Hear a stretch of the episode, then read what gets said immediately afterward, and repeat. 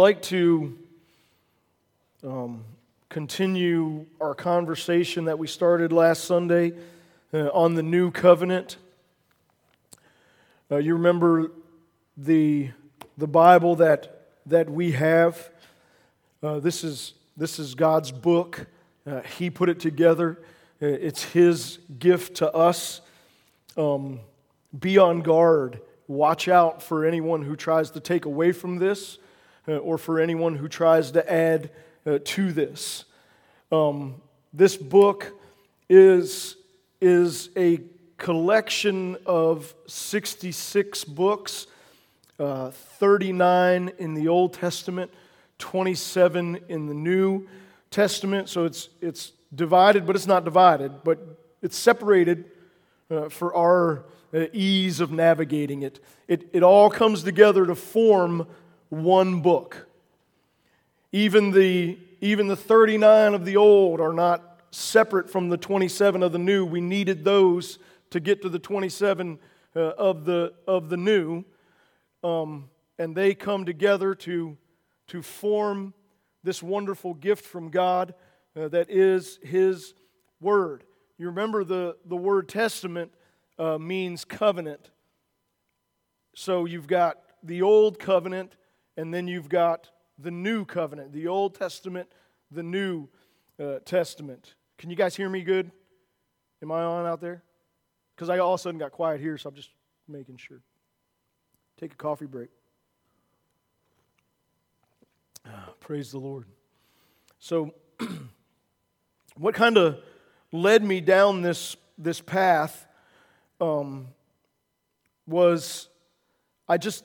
wholeheartedly believe, and I believe it from Scripture, that the Lord wants us to be people who are, Romans 15:13, people filled with joy, peace, overflowing with hope as we trust in the Lord by the power of the Holy Spirit, that we are to be people of abundant life, that we're to be people of great joy, that this is God's desire for us, this is His plan for us, that this is one of the main reasons why Jesus came. So as I was looking at those, I went to Nehemiah 8:10 because that's where Nehemiah gives us that great declaration that we hear quoted so often: the joy of the Lord is our strength, and that is true.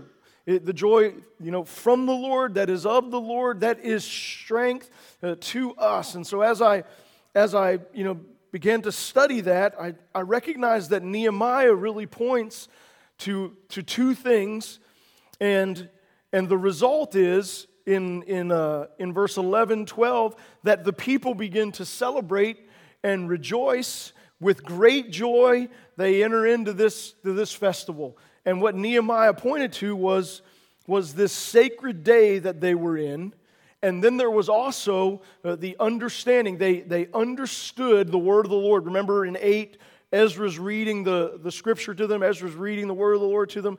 And the other Levite priests are explaining that to the people. And it says that they understood the word of the Lord.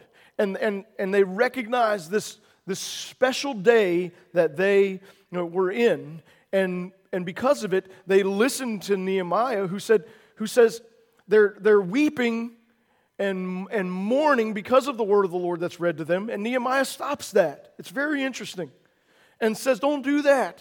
He says, "This is a sacred day. This is a day of joy. The joy of the Lord is our strength. Let's celebrate. Let's rejoice." So what really hit me there is that is for us, God's people, to be filled with joy and peace, we really need to understand the word of the Lord, and we need to understand the day that we are living in. This is the day, Psalm 118, this is the day the Lord has made. I will rejoice and be glad in it. The day there that is being spoken of is the day that the Lord has made, that came by the sending of His Son, Jesus, the shedding of His blood, the establishing of a new covenant, the establishing of a new day, the day that we live in, the day of salvation. This is the day of open gates, where everyone who will can come to the Lord, Jew, Gentile, male, female, from every nation, tribe, language, tongue. Doesn't matter how old you are, doesn't matter how committed a sinner you were. Everyone who calls on the name of the Lord shall be saved. And this day that we're living in is a day of rejoicing. It says, this is the day the Lord has made. I haven't done it. Nothing I could do could ever have done it. This is the day the Lord has made, and in this new covenant day, I will rejoice and be glad. So there is really this, don't weep, don't mourn. And interesting that we kind of connect that with repentance, don't we? We kind of connect weeping and wailing and mourning and sorrow with repentance. And in the Old Testament, in the Old Covenant, there is that connection to it, but it's not so much in the New Covenant. It's not so much in the New Testament. Repentance really for us should be a rejoicing thing, because we're turning away from our old life that has just been a life of robbery, death, and destruction, and we're turning to a new life of freedom and peace and joy and abundance and salvation and eternity. So it's a man, I have discovered the error of my ways, and I'm now walking in the paths of life. That is something to not weep and mourn about. That's something to rejoice about. A time of celebrating and gladness, a time of rejoicing. And when you look at the New Testament church, again, the Testament word is covenant, so you could say the New Covenant church, you see a church full of the joy of the Lord. You see a church rejoicing. You see a church celebrating. Now, there's a difference between this and suffering. We recognize that we're going to suffer for Christ, but if you look at the first church, when they suffered for Christ, it led them to rejoice. Isn't that crazy? They stood in line and were flogged for preaching the name of Jesus, and when they were done, it wasn't weeping and mourning. They rejoiced for having been counted worthy as suffering the same as Christ had suffered. We recognize that we're going to have trouble in this world, But they even, when they experienced trouble and opposition, it didn't lead them to weeping and sorrow. It led them to prayer and asking the Lord for strength to continue to boldly proclaim the name of Jesus. Very interesting. So that led me to just wanting to spend some time talking about the New Covenant, preaching about the New Covenant to maybe help us gain a greater understanding of this glorious, wonderful day that we are living in, that is the day that the Lord has made, that is a day of rejoicing. So, not going to recap everything we did last Sunday. Let's move on a little bit to a different part of this new covenant. But we did say last Sunday that it is not a covenant of punishment or fear. It's not a covenant of fear and punishment. We have been freed from that, but it's a covenant of adoption, a covenant of sonship, a covenant of freedom from punishment. So as we continue to look at what the new covenant is not and what it now is, as we ended last week with the statement that it's a covenant of freedom from those things. Let's pick up right there on that. The new covenant is a covenant of freedom. It's not a covenant of of slavery to sin, not a covenant of slavery to fear. It's not a covenant of bondage. It is a covenant of freedom. You remember Galatians 5:1. Galatians 5:1, Paul is writing to the church, and he says this: "It is for freedom that Christ has set us free. Stand firm then, and do not let yourselves be burdened again by a yoke of slavery." So Christ has set us free, and the reason he set us free is that we would be free. He wants us not to be burdened with a yoke of slavery, not to be enslaved and bound by sin, not to be enslaved and imprisoned by fear, not to be enslaved and imprisoned by lies and deception. He wants us to be free. He set us free that we would be free. And then, you connect that with John 8:36, which you all know very well, I'm sure, whom the Son, who is Jesus, whom the Son sets free, is free indeed. He's free for real. You could connect it to Hebrews. He's free completely, free all the way. Jesus is not an incomplete Savior. He's an all-sufficient Savior. He's able to, what Hebrews says, save us to the uttermost, right? So he's able to totally and completely set us free. So we are in Christ, in this new covenant. Something takes place that the old covenant couldn't do, and it is freedom for real, freedom indeed, freedom completely, freedom all the way. He set us free so that we would be free. So, because we have this covenant of freedom, we recognize that is a freedom from punishment, but it's a little bit more than that. It's a little bit deeper than that. So in order to kind of grasp it, we've also got to be reminded that this is a covenant of peace. It's a covenant of freedom. It's also a covenant of peace. And peace, again, is like freedom is, when you really start to dive into it, it's a pretty deep pool. Peace is as well. You really start wading in there and you realize that peace is maybe a lot deeper than we think it is. Peace isn't just that I'm at peace, like in myself, but and it is a covenant of that, where I'm filled with peace. But the new covenant that Jesus came to establish was also to be a covenant where there is now peace between us. There's not conflict or division or separation, but now God's people can come together in peace, and not just those who were born God's people, as Israelites, but Gentiles as well can come together with the Israelites and together can be in peace. And it's not only a covenant of peace with us, but also now a covenant where there's peace with God, where we have peace with God as well.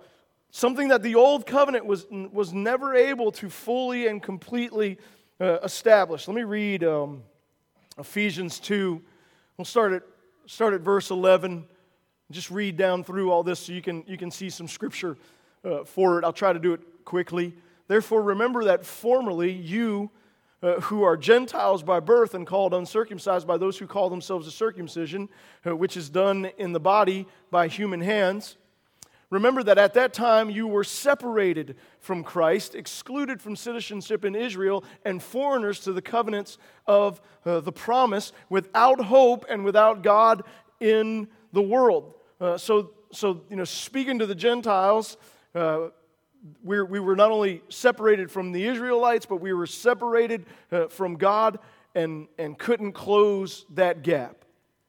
Without hope. But now, in Christ Jesus, you who were once far away have been brought near by the blood of Christ. Remember, the blood of Christ has established the new covenant. Right? When we share communion, we remember the blood of Christ and we remember the new covenant that has been established by the blood of Christ. So the new covenant has put an end to separation, and by the blood of Christ, we who used to be far away have now been brought near through this new covenant. For He Himself is our peace. And there's our word that we were looking for right there. Jesus is our peace. Hallelujah. It's a powerful statement. It's a revelation and an understanding that we need. If my peace is dependent on Him, then it's going to remain. It's going to stand. It's going to be full. It's not going to disappear, because my peace is on Him, because He is my peace. My peace isn't dependent on anything else. It's all that He has done, but now Christ and His blood, and it's His peace, for He Himself is our peace, right? It's the day the Lord has made. I will rejoice and be glad in it. Who has made the two groups one and has destroyed the barrier, the dividing wall of hostility, by setting aside in His flesh the law with its commands and regulations. His purpose, what is God up to? What is He doing? His purpose was to create in Himself one new man, one humanity out of the two, thus making peace. So God is wanting there to be peace here, wanting there to be peace in our relationships, That's what He's talking about here. This is people-to-people relationship. It's Jew to Gentile relationship, but it's also people-to-people relationship. In the new covenant, we can have peace with one another, thus making peace, and in one body to reconcile both of them to God through the cross. So not only one another, but also to God through the cross, by which He put to death their hostility. So the hostility has been put to death, paid for. Verse 17, He came and preached peace to you who were far away and peace to those who were near, for through Him we both have access to the Father by one Spirit. This is a covenant not of fighting and warring and separation from one another. It's not a covenant of division from one another. This is a covenant that puts an end to that and makes peace possible, so that Jesus has come and He speaks peace to us, speaks peace to our relationships with one another, and that is largely true because because He was able to make peace with our relationship with God, so that there's peace in our relationship with God and peace in our relationships with one another. That's a beautiful thing. It's an abundant life thing, because one of the fruits of abundant life that you can absolutely not be without is beautiful, life-giving relationships with one another and a beautiful relationship with God the Father. And we can't have that unless there's peace. And Jesus has come through the new covenant and made peace between us and peace between us. There's peace between us and there's peace between us. Now, what does this have to do with freedom? I think it's got a lot to do with freedom. Because one of the areas where we really struggle with freedom is in the area of our thinking. It's in the area of our conscience. And a lot of the battle is guilt. A guilty conscience that we are dealing with, that we are struggling with, and there's a lot of guilt in relationship, and there's a lot of guilt in relationship. And it plagues our meditation, meditation I mean in like a thinking, I'm not talking about, sitting down and, our thought life, our thinking. It plagues us as we some people can't even come to pray because there's such conflict in relationships, and can't even come to worship and pray because they still feel such conflict in relationship. So we've got a Savior who came to set us free. He's all sufficient. His freedom is complete, and yet we're not walking in the new covenant freedom that we should walk in because we're still plagued by a guilty conscience.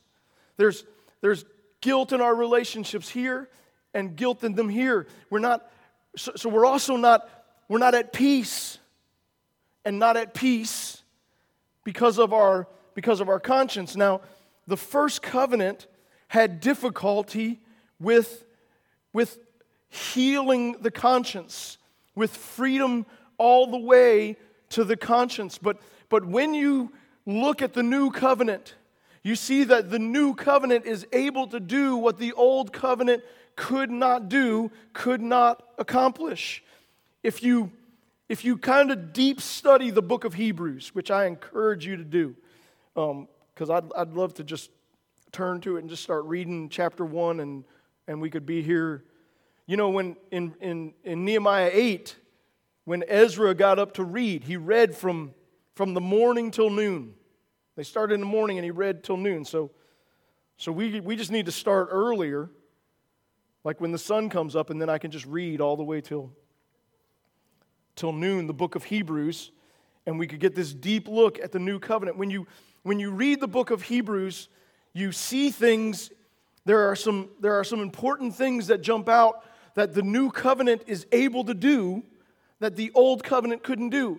You'll see the word perfect arrive in the book of Hebrews. That the old covenant was imperfect and not able to make perfect, but the new covenant is able to make perfect.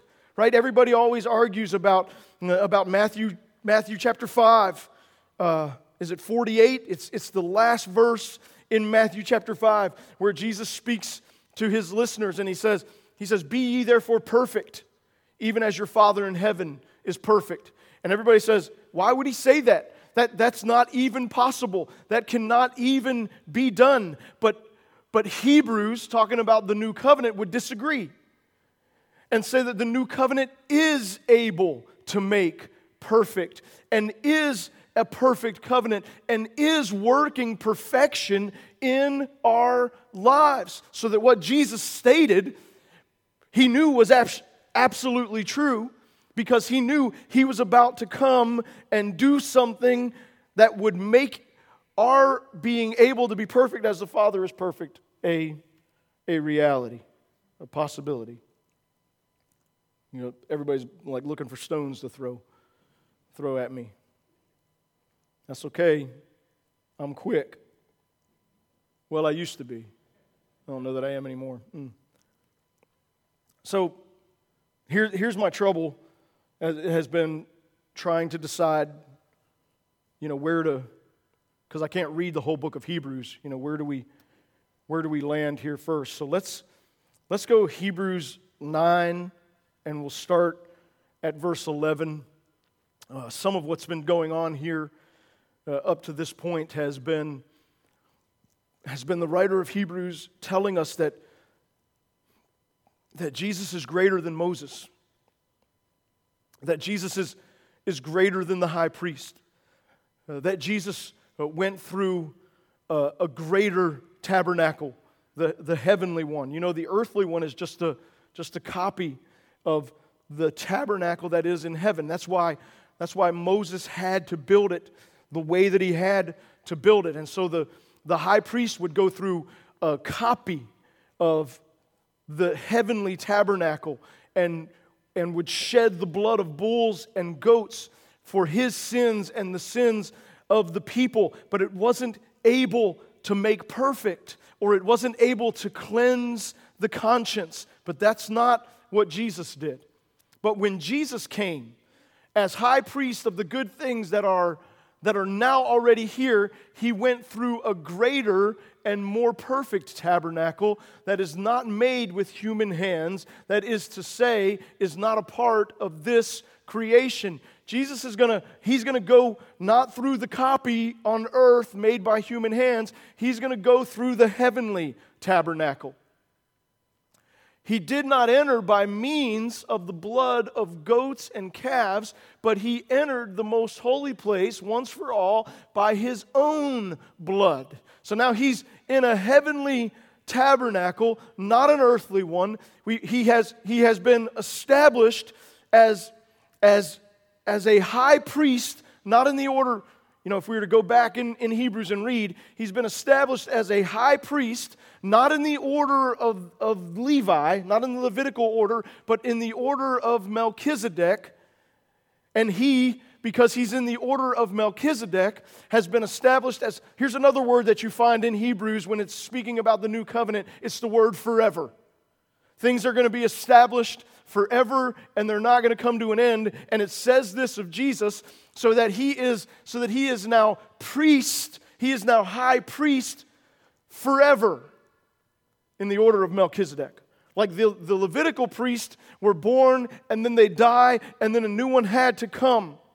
And they went through an earthly tabernacle, and they used the blood of bulls and goats, but it was not enough. It had its time and place, but it wasn't sufficient for the freedom that God wanted to bring in our lives. So Jesus had to come as a high priest, not in the order of Levi, but in the order of Melchizedek, high priest forever.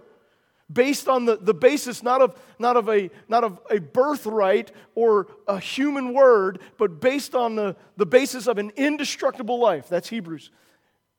He's now come and he's now going to the heavenly tabernacle, and it's not the blood of goats and calves, it's his own blood, thus obtaining eternal redemption. Hallelujah. Forever redeemed. Do you understand that? Jesus has done a forever work. It is a complete work. It is an eternal work. I am forever, eternally, in the new covenant, redeemed.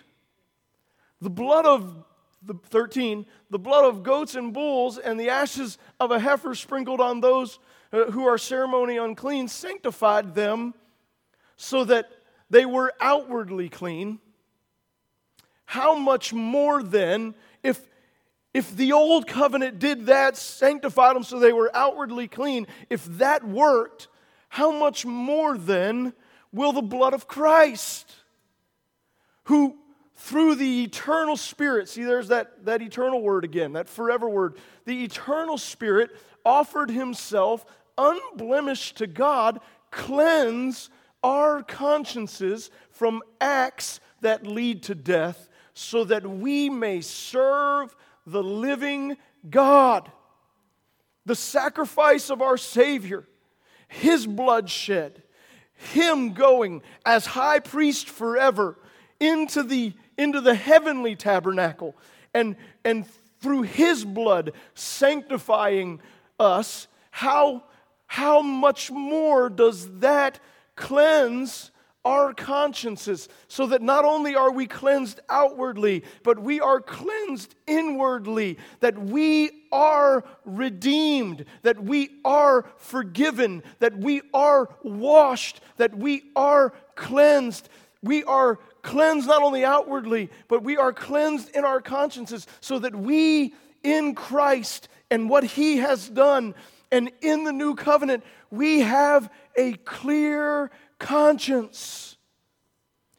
The old covenant was not able to cleanse my conscience, so we walked around guilty. Maybe this is why Paul speaks of recognizing In Galatians 2, he speaks of recognizing that the old covenant wasn't enough. Let me read that. Galatians 2. Galatians 2:11. When Cephas, that's Peter, came to Antioch, I opposed him, that's Paul speaking, I opposed him to his face because he stood condemned. For before certain men came from James, he used to eat with the Gentiles, but when they arrived, he began to draw back and separate himself from the Gentiles because he was afraid of those who belonged to the circumcision group. The other Jews joined him in his hypocrisy, so that by their hypocrisy, even Barnabas was led astray. When I saw that they were not acting in line with the truth of the gospel, I said to Peter in front of them all, "You are a Jew, and yet you live like a Gentile and not a Jew. How is it then that you force Gentiles to follow Jewish customs? We, who are Jewish by birth and not sinful Gentiles, know that a person is not justified by the works of the law, but by faith in Jesus Christ. So we too, he's saying, even though I'm a Jew and not sinful," and Paul said that he was, as far as legalistic righteousness was, that he was faultless. He says, so we too, Paul and Peter and the Jews, have put our faith in Christ Jesus, that we may be justified by faith in Christ and not by the works of the law, because by the works of the law, no one will be justified. Paul had tried, and yet through his works couldn't cleanse his conscience. There was still the guilt, and there was still not peace. And he recognizes, and so did Peter, that no one's justified by the works of the law. It's only by faith in Jesus Christ. I mean, think about it really, right? When the day comes and you stand before the Father, you stand before the just judge, do you want to stand there based on your righteous works? Or do you want to stand there based on the blood of Jesus Christ? Do you want to stand there and God say, why? You know, if it happens like that, I don't know. If God say, why should I let you in? And you say, well, it's my good works. Do you want to do that? Or do you want to stand there and plead the blood of Jesus? And say, the only reason you should let me in is because I have run to Jesus. I've run to his sacrifice, to his death. I'm covered in his righteousness. I've been washed in his blood. I've entered into covenant with him. I'm hidden in Jesus. I want to stand before him justified not by my works, but by faith in Christ, because we all know that by works no one will be justified. But what the works of the law were powerless to do, Jesus has done. Hallelujah. By the shedding of his blood, the going into a heavenly tabernacle, and the forgiving of our sins. Where was I in Hebrews 9? What verse was I on?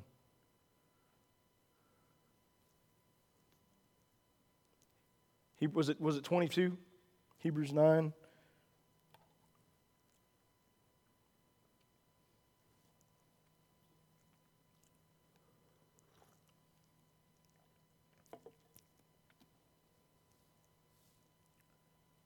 Back in Hebrews 9,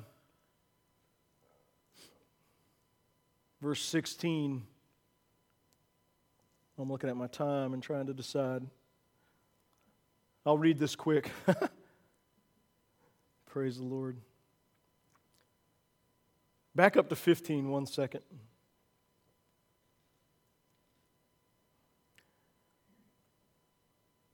For this reason, Christ is the mediator of a new covenant, that those who are called may receive the promised eternal inheritance.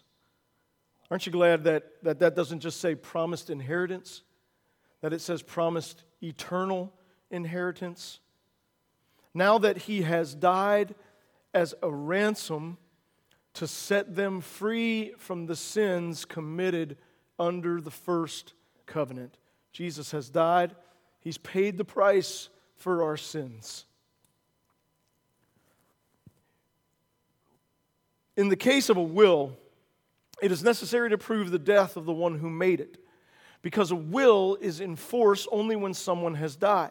It never takes effect while the one who made it is living. We understand that. This is why even the first covenant was not put into effect without blood. When Moses had proclaimed every command of the law to all the people, he took the blood of calves, together with water, scarlet wool, and branches of hyssop, and sprinkled the scroll and all the people. He said, "This is the blood of the covenant which God has commanded you to keep."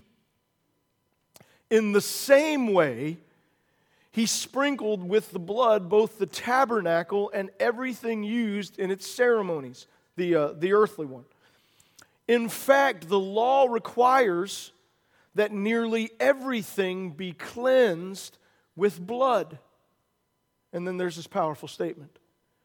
And without the shedding of blood, there is no forgiveness. Without the shedding of blood, there is no forgiveness. And so Jesus, our Savior, came and shed his blood so that there would be forgiveness. So,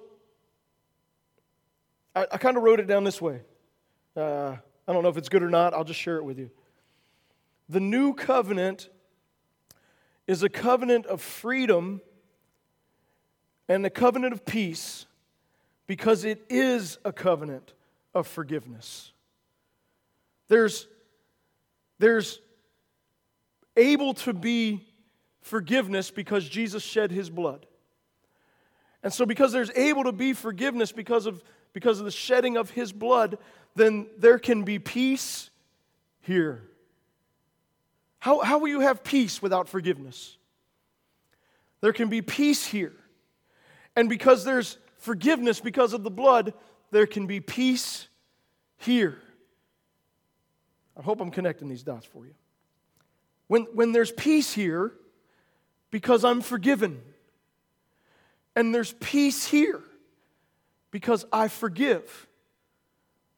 There's clarity and clearness in my conscience. There's nothing there. There's no guilt. It's been cleansed because I forgive and I'm forgiven. Let me read Hebrews 8 and then we'll close in prayer. Now, the main point of what we are saying is this: we do have such a high priest who sat down at the right hand of the throne of majesty in heaven, and who serves in the sanctuary, the true tabernacle set up by the Lord and not by mere human beings. Every high priest is appointed to offer both gifts and sacrifices, and so it is necessary for this one also to have something to offer. If he were on earth, he would not be a priest, for there are already priests who offer the gifts prescribed by the law. They serve at a sanctuary that is a copy and shadow of what is in heaven, right? We've already talked about that. This is why Moses was warned when he was about to build the tabernacle. See to it that you make everything according to the pattern shown you on the mountain. But in fact, the ministry Jesus has received is as superior to theirs as the covenant of which he is mediator. So the new covenant is superior to the old, is superior to the old one, since the new covenant is established on better promises. For If there had been nothing wrong with the first covenant, no place would have been sought for another. If it was able to do everything that needed to be done, then Jesus had no need to come. But God found fault with the people and said, "The days are coming, declares the Lord, when I will make a new covenant." Right? This is Hebrews quoting. My mind went. Jeremiah 31. Forgive me if I'm wrong on that. It's right there somewhere. "The days are coming, declares the Lord, when I will make a new covenant with the people of Israel and with the people of Judah." Now, where is Jesus from? Tribe of Judah, right? So all who are in Christ are included in that statement right there.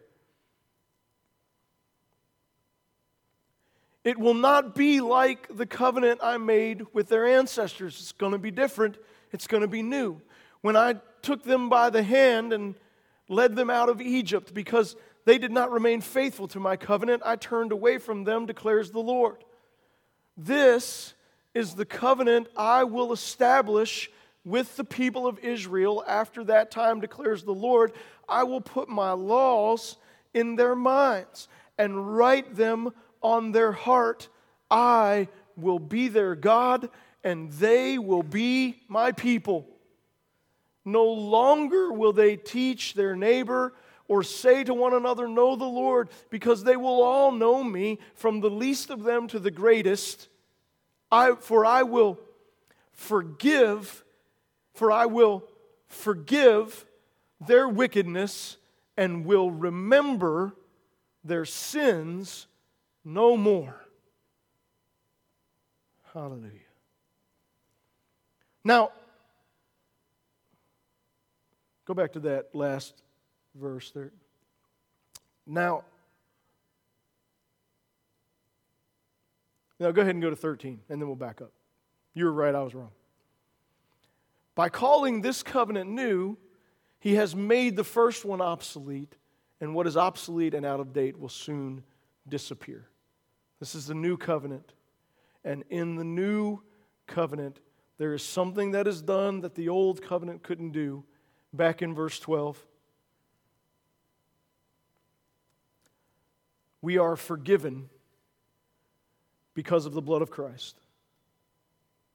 Right? Because without the shedding of blood, there's no forgiveness, right? We already established that. So Jesus had to come and shed his blood. And because Jesus came and shed his blood, I am forgiven from my wickedness.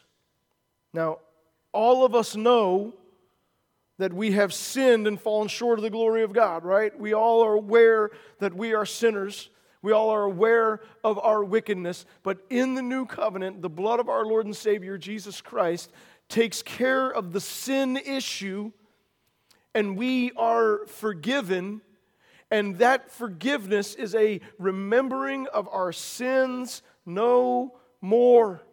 Therefore, able to clear our consciences, for I will forgive their wickedness and will remember their sins no more. When we come to Jesus, he has shed his blood and has gone as high priest through a heavenly tabernacle.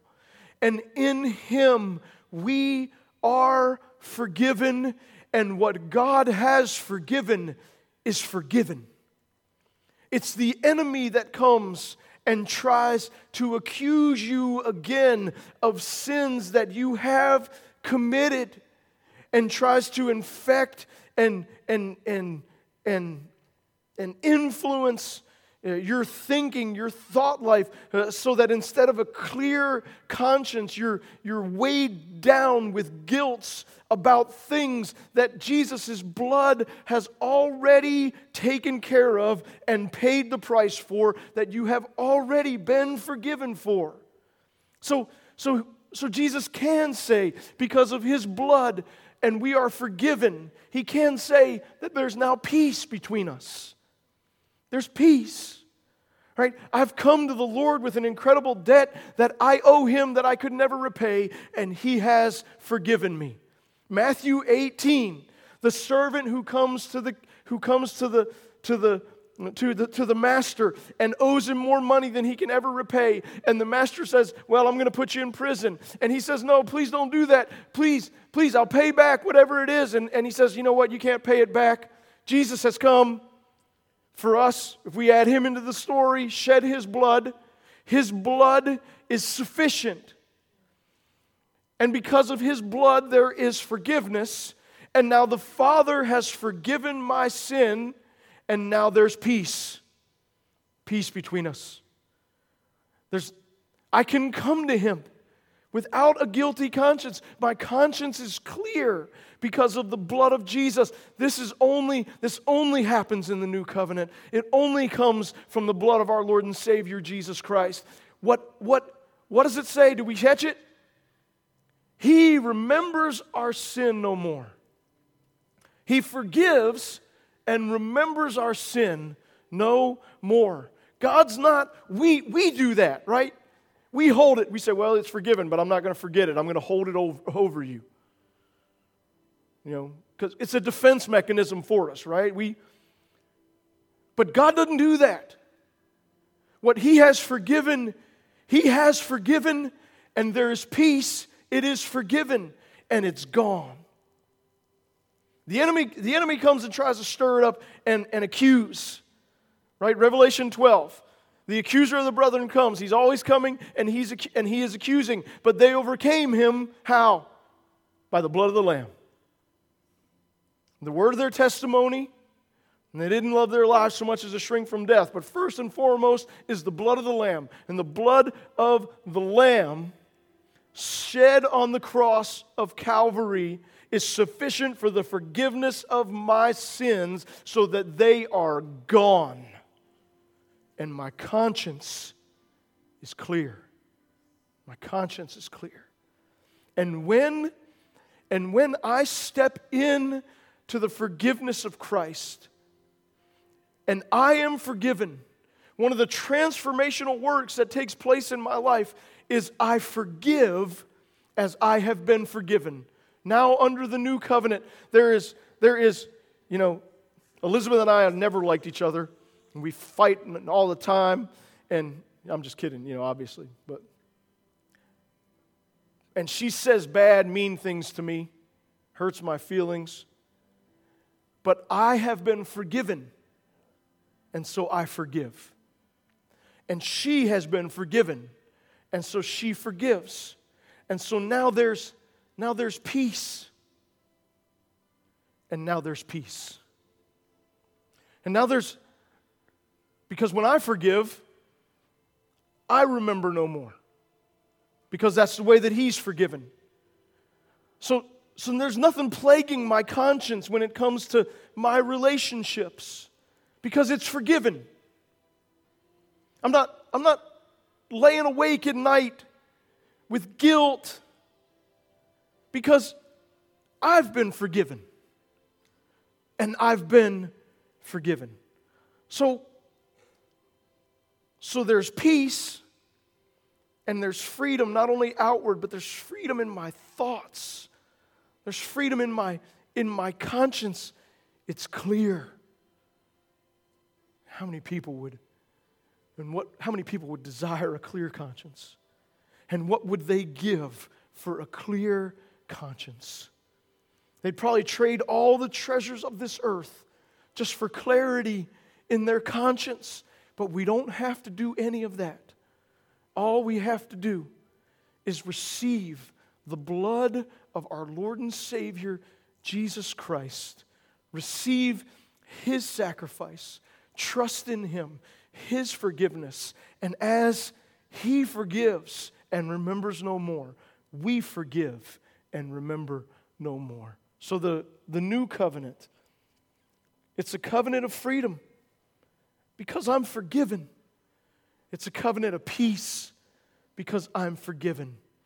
And not a forgiveness that comes from the shedding of animals and an earthly priest that perishes and all of it done in a tabernacle set up and built by human hands.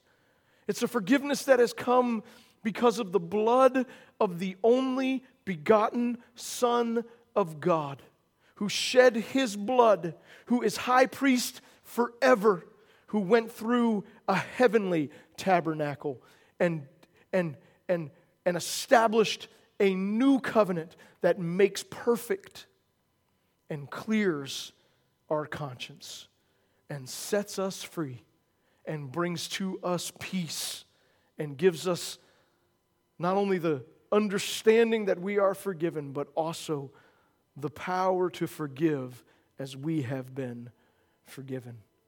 Would you bow your heads with me and close your eyes?